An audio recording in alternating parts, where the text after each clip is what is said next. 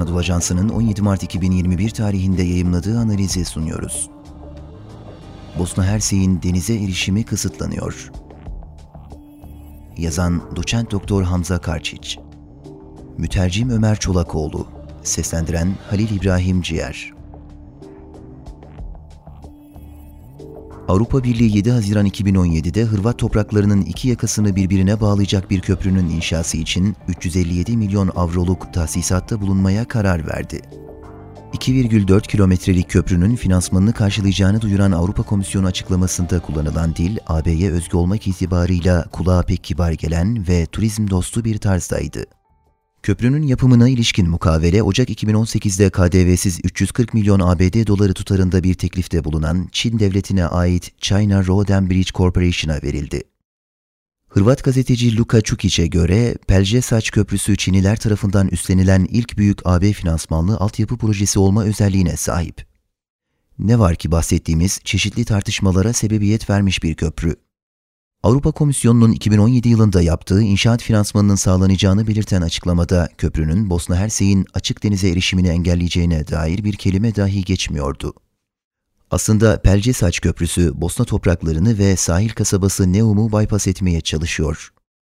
Hırvatistan'ı topraklarının iki yakası arasında birbirine bitişik bir bağlantı sağlamaya sevk eden ulusal çıkarı Bosna'nın denize erişimi pahasına gerçekleşiyor. Neum koridoru tarihsel açıdan bir garabet. Küçük bir balıkçı köyü olan Neum'un mülkiyeti bin altı yüz doksan dokuz yılında Dubrovnik Cumhuriyeti'nden Osmanlılara geçti. Dubrovnik Cumhuriyeti'nin bunu yaparken gözettiği mantık bu kontrol devrinin onları Venedikliler tarafından fethedilme tehlikesine karşı koruyacağı şeklindeydi.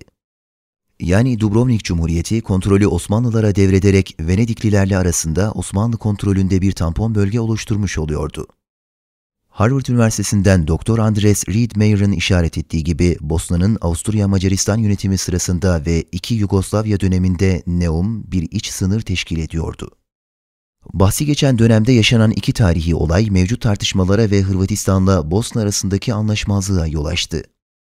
Birincisi, Yugoslavya'nın bin dokuz yüz doksanların başında dağılması Hırvatistan'a en uzun kıyı şeridini verirken Bosna'yı da Hırvat toprakları arasında on dokuz kilometrelik küçücük bir kıyıyla bıraktı.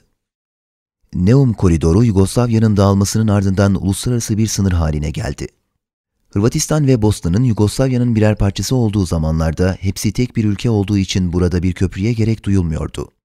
Yugoslavya'nın dağılması nedeniyle tarihi Dubrovnik kentinden Split'e seyahat etmek artık Bosna topraklarından ve Bosna'nın sınır kapılarından geçmeyi gerektiriyor.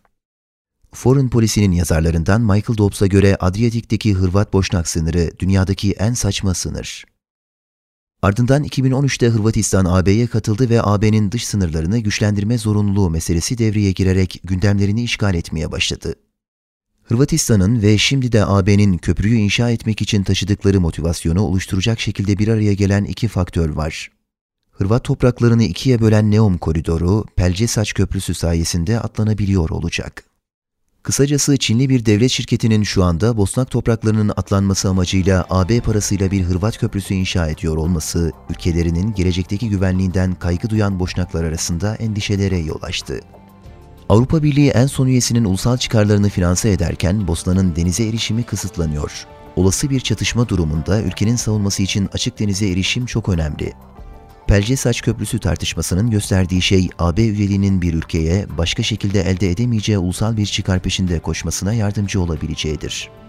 Kendisine çok kötü bir el dağıtılmış olan Bosna, iç barışını ve dış sınırlarını korumak amacıyla NATO üyeliği elde etmeye çalışarak bu eli en iyi şekilde oynayabilir. Doçent Doktor Hamza Karçiç, Saraybosna Üniversitesi Siyasal Bilgiler Fakültesi'nde öğretim üyesidir. Spotify, SoundCloud ve diğer mecralardaki podcastlerimizi dinlediğiniz için minnettarız. Lütfen abone olmayı unutmayın.